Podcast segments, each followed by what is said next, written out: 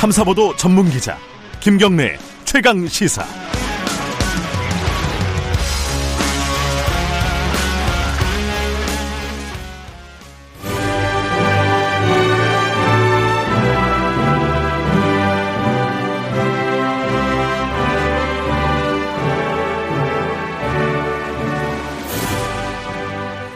전국의 가장 뜨거운 현안을 여야 의원 두 분과 이야기 나눠보는 시간입니다. 최고의 정치. 오늘은 국회 상임위 일정 때문에 전화로 두 분 연결해 보겠습니다. 먼저 더불어민주당 홍익표 의원님 연결돼 있죠? 안녕하세요. 네, 반갑습니다. 예, 그리고 국민의힘 윤영석 의원님 안녕하세요. 네, 반갑습니다. 네. 전화로 하면은 어, 두 분이 이 말이 꼬이기 시작하면은 저도 감당이 안 되더라고요. 네. 오늘은 좀 잘좀 좀 부탁드리고요. 어, 김경래 최강 시사는 유튜브 라이브 열려 있습니다. 실시간 방송 보실 수 있고요. 그리고 스마트폰 콩으로 의견 좀 보내주시기 바라겠습니다. 문자로 보내시면요. 짧은 문자 50원, 긴 문자 100원입니다. 샵 9730으로 보내주시면 저희들이 대신 질문하거나 의견 반영하겠습니다. 어, 먼저 그 개천절 집회 얘기 좀 해볼까요? 보수 단체가 뭐 굉장히 몇백 건을 신청을 했대요. 이제 다 금지가 일단 되긴 했지만 뭐 소송을 할 어, 어, 예정인 것 같고 그런데 여기에 대해서 뭐 김진태 전 의원이라든가 민경욱 전 의원 같은 경우에 드라이브 스루 집회를 하자, 그러니까 차 타고 하자는 거죠. 뭐 이런 얘기를 했는데 여기에 대해서 이제 여러 가지 감론을박들이 있습니다. 먼저 요거는 어 김, 윤양석 의원님께 좀 여쭤봐야 될 것 같아요. 그, 이거 드라이브 스루 집회, 요거는 그 국민의힘에서는 뭐 권리 아니냐 이런 얘기들이 뭐 조호영 원내대표도 그러고요. 얘기를 하던데 윤영석 의원께서는 어떻게 생각하십니까?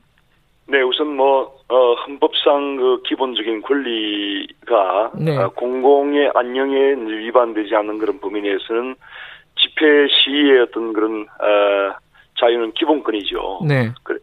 당연한 뭐 그런 헌법 규정을 이제 어 거론한 것이고요. 예.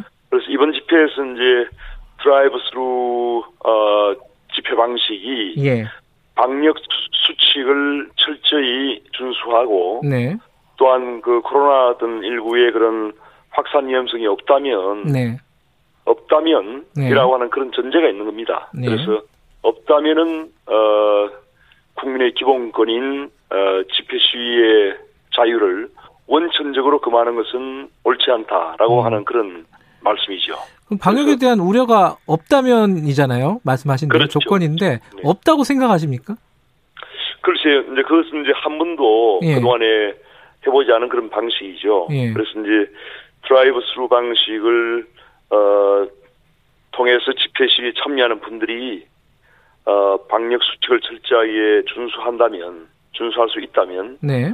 어, 라고 하는 그 전제가 성립된다고 생각합니다. 그래서, 어, 그렇지만은 이제 이게, 어, 그런 위험성이 있기 때문에 뭐 예. 자제를 해야 된다는 건 분명한 사실이고요. 예. 그래서 저희 당도 이제, 어, 자제를 해야 된다는 그런 입장은 이미 천명을 한 바가 있습니다. 어, 어쨌든 그 얘기 뭐 다시 한번 여쭤보도록 하고요. 일단 홍익표 네. 의원님 의견 좀 들어보죠. 예, 아, 지금 한 900여 건 신청이 들어왔다. 아, 이게 900건이 돼요? 아, 예, 예 그 900여 건 가까이 들어왔는데요. 예. 예. 글쎄요, 그, 말씀하신 대로 드라이브 스루 집회라는 거는 듣도 보도 못한 얘기입니다. 예. 그냥 스루 하시면 됩니다. 통과하시면 됩니다. 어. 그 집회라는 거는 모여서 하는 거 아닙니까? 예. 우리 헌법에서 보장돼 있는 권리고 당연히 저는 뭐 집회와 시위의 그 자유는 우리 헌법적 권리라고 생각해서 저도 그거를 침해해야 된다고 생각하지는 않습니다만 네. 공동체의 공익의 이유가 있습니다. 네. 뭐 지금 아이들이 학교도 못 가고 있어요. 네. 그리고 많은 분들이 그 진짜 저녁 시간에 가벼운 술자리조차 경계하고 예. 주의하고 계시고 있고요. 예. 또 그로 인해서 많은 자영업자, 소상공인들 고통받고 계신데 네. 그 그런 차원을 감안한다면 당연히 그 집회 시위의 자유 역시 일정 정도 제한받는 것은 어 우리 헌법적 가치하고 전혀 충돌하지 않는다 이렇게 보고 있고요. 네. 그 드라이브 스루라고 방식을 지금 민경 의원하고 저 김진태 전 의원, 예. 예, 김진태 전 의원이 지금 제안을 했는데 예. 그건 집회 방식에 맞지 않죠. 아까 음. 말씀드린 그 드라이브 스루라는 거는 통과하는 거 아니겠습니까? 네. 그 핵심은 결국은 광화문 일대를 차량으로 그 저 그 꽉 막겠다는 건데 예. 저는 사실 우려스러운 게 이미 그러한 지침을 내렸다고 봐요 이게요. 음. 사실상 드라이브 스루라도 모여라라고 한 겁니다. 음. 만약에 그 공간을 그 경찰이 통제해서 모이, 모이지 못하게 하면 차량을 갖고 와서라도 광화문 일대를 점거하자는 거거든요. 음흠. 이거는 그 우리가 통상 집회 그 자유를 허용한다 하더라도 도로를 점거하지 않게 않습니다. 그건 음. 불법입니다. 음. 이미. 그러니까 통상 그 도로 맨 마지막에 4차선의 일부 도로를 제한해서 그, 그 시위, 시위하시는 분이 집회와 시위를 하시는 분들이 그, 저, 걸어가면서 시위할 수 있도록 권한을 일정 부분을 허, 용합니다 제가 음. 시간적하고 공간적으로. 네. 그러나 이번 같은 경우는 어, 자칫 제가 걱정스러운 거는 광화문 시청 일대가 아주 차량으로 그 시체말로 꽉 막힐 가능성이 높다 이렇게 생각하기 음, 때문에 네. 이거는 저 일종의 그 일종의 시그널을 준 거죠. 그렇게라도 보이라고요. 음. 홍익표 의원님, 예, 예. 네. 어. 지난 8.15 집회나 이건 아 윤영석 의원님, 예. 집회의 본질적인 목적은 어, 현재 문재인 정부의 여러 가지 어떤 독주와 네. 오만한 국정 운영에 대해서 이제 국민들이 반대 의사를 표명하기 위해서 집회를 하는 것 아니겠습니까? 예. 그러한 그 현 정부에 대한 반대 의사를 표출하는 것에 대해서는 최대한 보장을 해줘야 돼요. 음흠. 하지만 이제 코로나19라고 하는 이 특수한 상황 속에서 결국은 정부가 이제 그것을 빌미로 해서 자꾸 이제 이것을 원천적으로 금지를 하려고 하다 보니까 지금 문제가 발생하는 겁니다. 네. 그래서 참 아이러니한 것이 현 정부 인사들이야말로 평생 그 어떤 집회와 시위를 통해서 정권을 잡은 운동권 정권 아닙니까? 네. 이 운동권 정권이 국민들의 그러한 반정부 의사 표출하는 것을 원천적으로 금지하려고 하는 이런 시도가 상당히 저는 아이러니하게 생각이 들고요. 네. 그래서 현재 이런 그 방역 수칙을 철저하게 준수하고 코로나 확산의 위험이 없다면은 그러한 헌법상의 기본권은 어, 보장을 해야 된다고 생각을 합니다. 자, 예, 예, 예 홍표 의원님. 예. 어, 문재인 대통령이 평생을 인권 변호사로 사셨습니다. 예. 어, 집회 시위의 자유 누구보다 제일 헌법적 권리라고 잘 알고 계십니다. 네. 오죽하면 그러셨겠어요. 오죽하면 예. 예. 제가 아까도 말씀드렸지만 저도 아이가 중학생 아이가 있지만 학교도 못 가고 있습니다. 제대로. 예.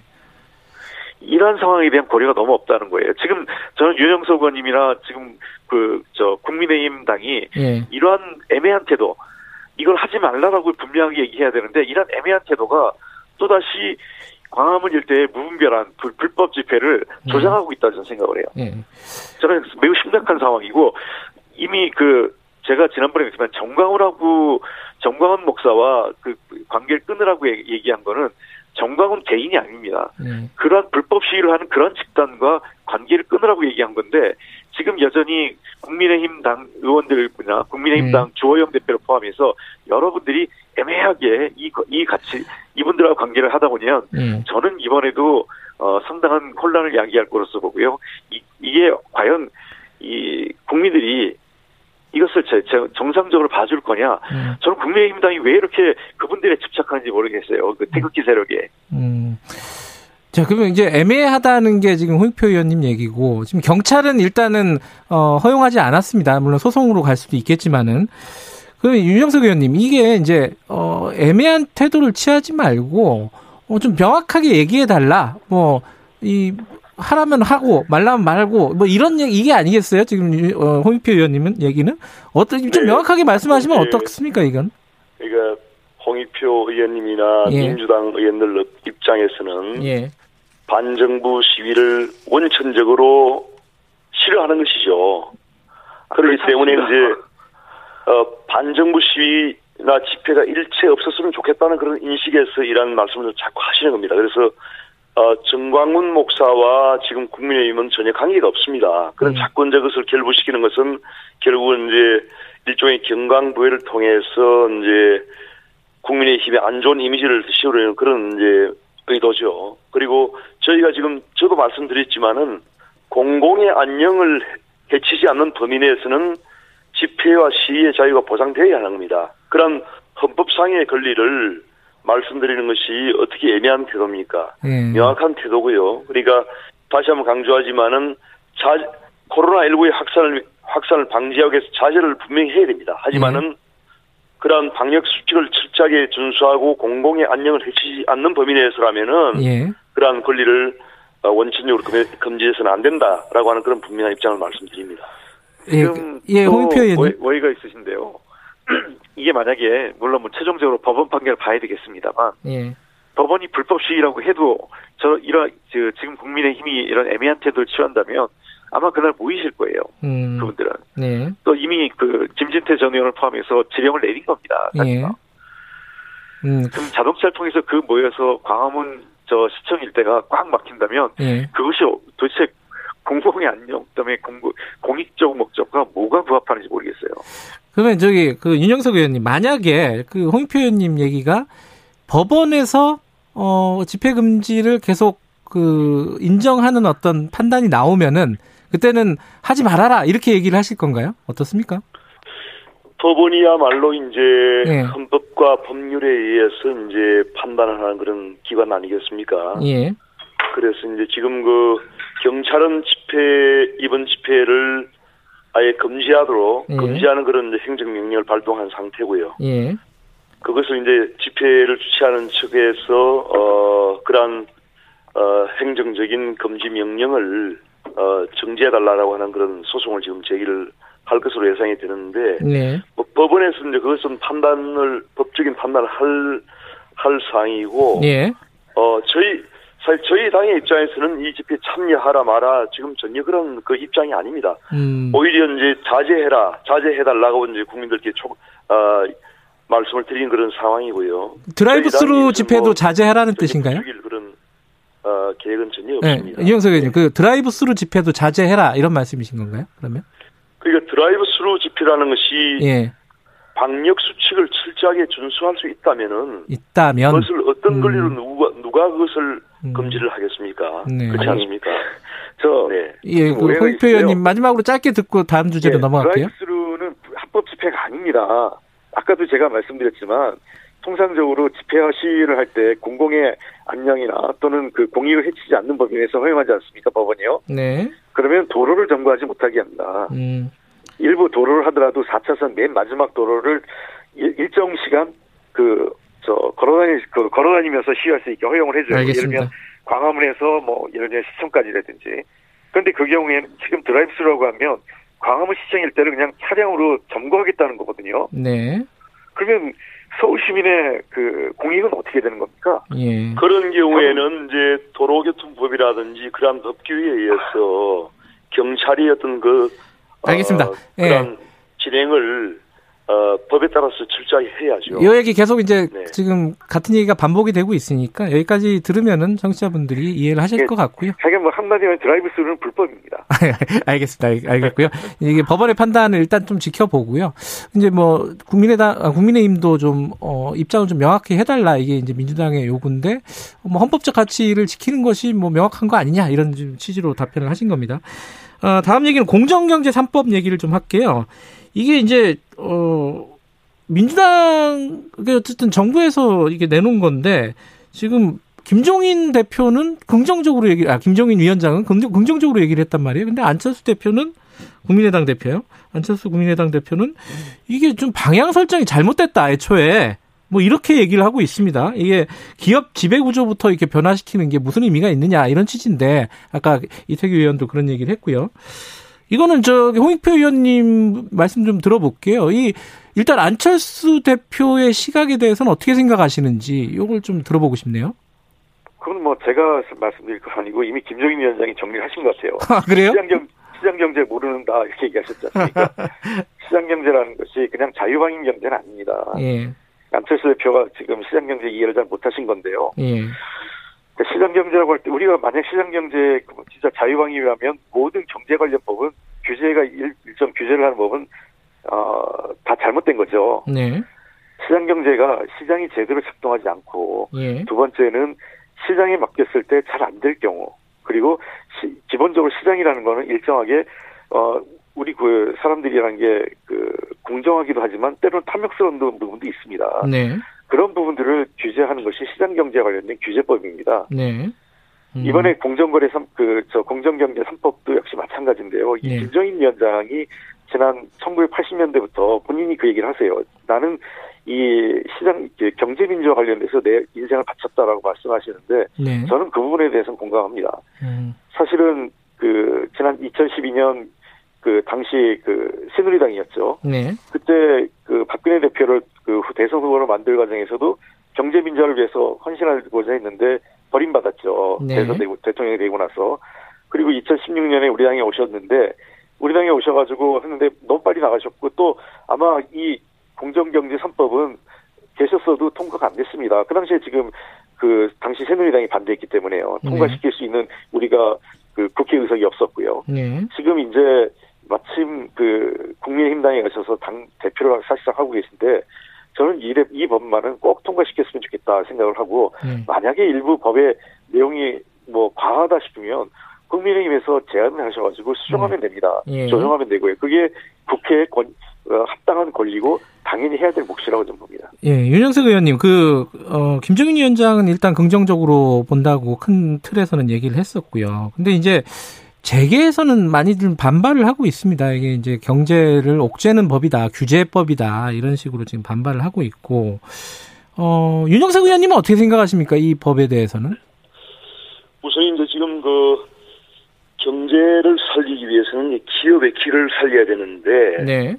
어, 지금 이번에 그 어, 제출된 상법 개정안 또 공정거래법 개정안 금융그룹 감독 법 제정안 이런 부분은 상당히 이제 기업을 규제하는 법안들이죠 사실상 예. 그렇기 때문에 기업의 활력을 제고하기보다는 상당히 억압할 수 있는 그런 내용들이 억제할 수 있는 그런 내용들이 상당히 많기 때문에 예. 아, 코로나 19로 인해서 상당히 지금 그 기업들이 어려운 상황에서 과연 어, 시기적으로 타당한가 하는 문제가 제기될 수 있고요. 예. 어, 아무래도 김종인 비대위원장께서는 뭐 20대 국회의원 당시에도 이러한 법안을 제출한 적이 있었습니다. 그렇기 예. 때문에 기본적으로 찬성을 찬성 입장으로 저는 생각을 하고 있는데 예. 다만 우리 당내에서는 상당히 이제 좀 다른 의견도 많이 있습니다. 음. 그래서 이제 오히려 이제 비대위원장께서 그런 그 이러한 법안들을 지지하는 발언을 하셔서 네. 민주당이 어, 다수 의석을 기반으로 일방적으로 법안을 통과시키는데 어떤 정당성을 부여할까 하는 그런 우려가 지금 제기되고 있는 상황이고요. 예. 기본적으로는 이제 이게 그 사실 그 어, 공정한 시장 경제를 어, 보장하기 위해서는 예. 어, 그러한 시장 경제가 원활하게 돌아갈 수 있도록 시장 경제 구조를 올바, 올바르게 해야 됩니다. 네. 그런데 이번에 제출된 법안들은 다 보면은 이제 어, 기업의 어떤 지배 구조나 예. 아, 그러한 부분에서 이제 그 어, 법안들이기 때문에 어, 시장의 어떤 구조와는 사실 무관한 그런 내용이거든요. 예. 뭐 물론 가, 관련이 있겠지만은 아, 본질적인 그런 내용에서는 좀 다르죠. 예. 어, 그런 어, 포커스가 그, 그렇기 때문에 그, 이명수 예 특히 제가 좀 이제 예, 이명수 의원님 얘기 조금 듣고요. 예. 예. 네, 제가 마, 말씀 마무리하겠습니다. 예. 특히 이제 이게 그 보면은 경영권 방어가 상당히 어려운 그런 음. 어, 문제가 현실화될 수가 있습니다. 네. 왜냐하면 삼성전자와 같은 대기업들은 워낙에 그런 자본 규모가 크기 때문에 외국인들에 의한 경영권 공격, 공격이 상당히 제한적이지만은 네. 지금 이제 중소기업이나 중견기업이 전체 기업의 90% 90% 이상이거든요. 네.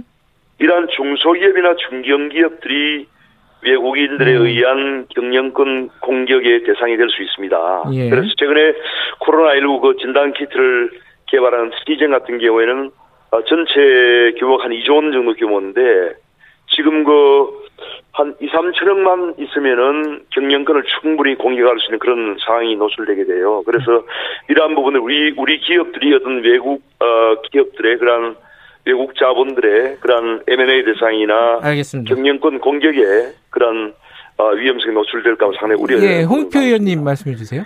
네, 그 말씀 잘하셨는데요, 이정도 예. 의원님. 이 법이 자본시장 그다음에 우리 시장 경제 구조를 바꾼 법이 아닙니다. 음. 그렇다면 훨씬 더 신중해야 되겠죠. 예. 지금 이 법에 개상이 되는 거는 정말 일부 재벌기업입니다. 예.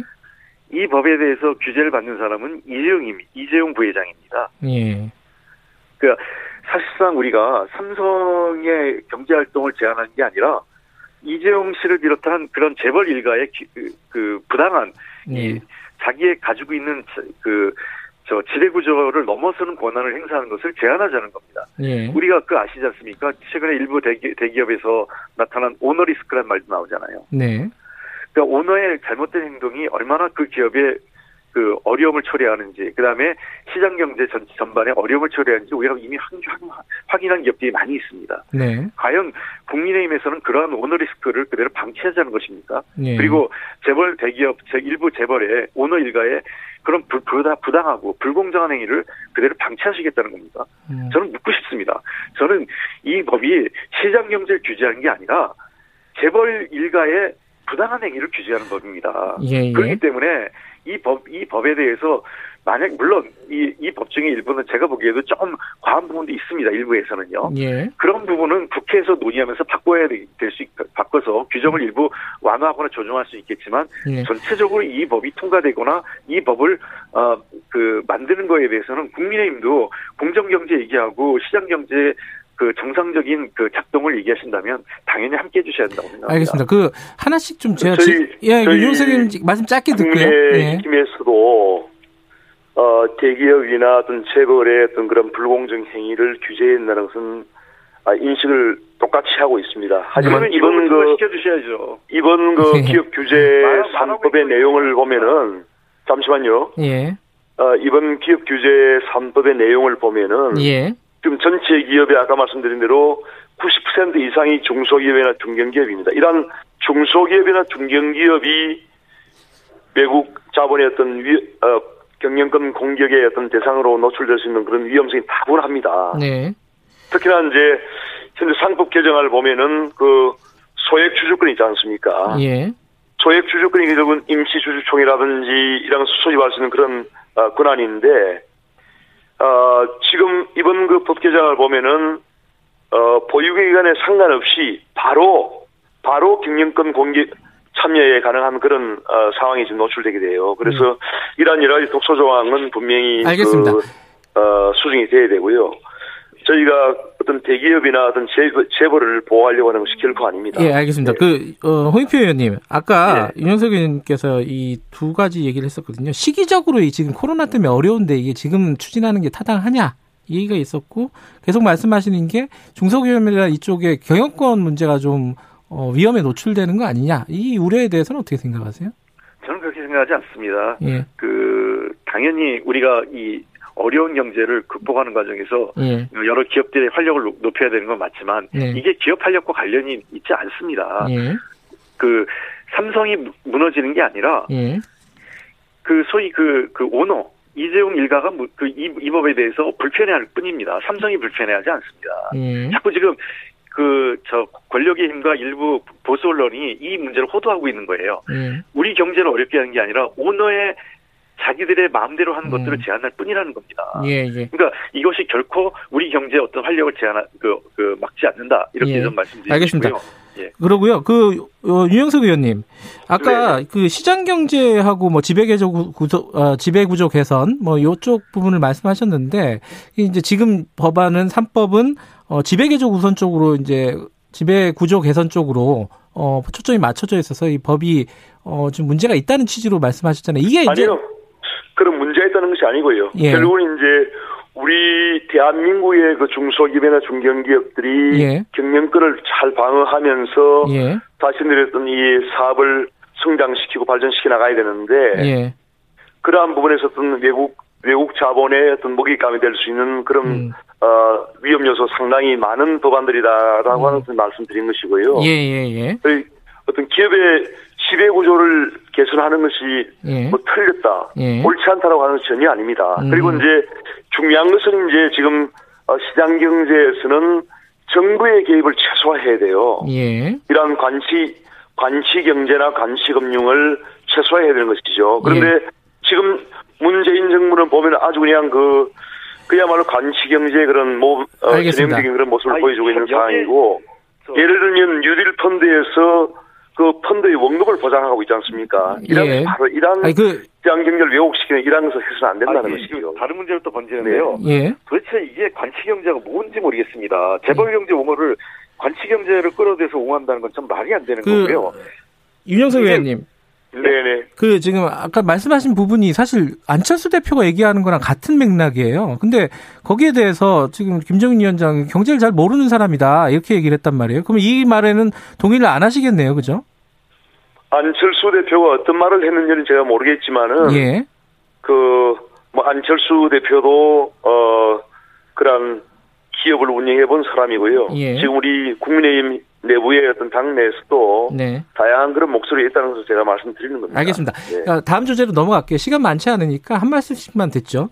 지금 박덕흠 의원 얘기로 어, 이해 방지 이해 충돌 방지법이 다시 거론되고 있습니다. 이게 어, 권익위에서 이미 발의가 된 상황이고요. 그 전에 뭐 사실은 어, 계속 국회에서 논의가 됐는데 한 번도 제대로 뭐랄까 통과가 된 적이 없어요. 여기에 대한 네네. 의견이 어떠신지 양쪽 의견을 좀 듣고 마무리를 할게요. 먼저 제가 좀 먼저 좀 먼저 하실까요? 예, 예, 윤, 윤 의원님 아, 먼저 좀 해주세요. 짧게 좀 해주세요. 2015년도에 이제 김영남법이 이제 그게 청탁 금지법이죠. 네.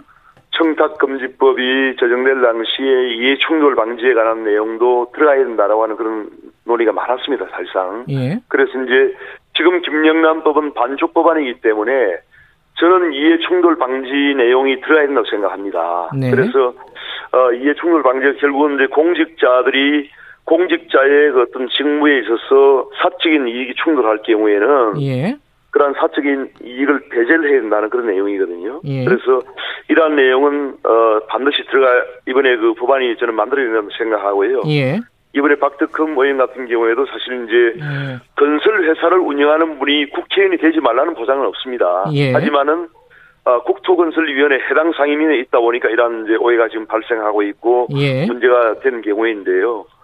어, 이러한 부분에서 앞으로 알겠습니다. 어, 이러한 이해 충돌을 방지할 수 있는 예. 그러한 원칙이 확립될 수 있기를 바랍니다. 홍 의원님 짧게 좀 얘기해 주세요. 이쪽에서도 해야 된다는 얘기네요. 그 국민의힘에서도.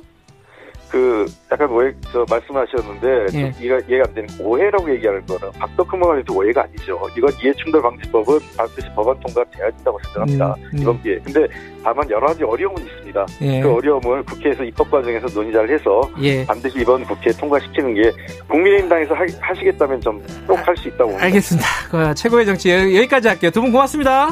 네, 네 감사합니다. 2부 여기까지요.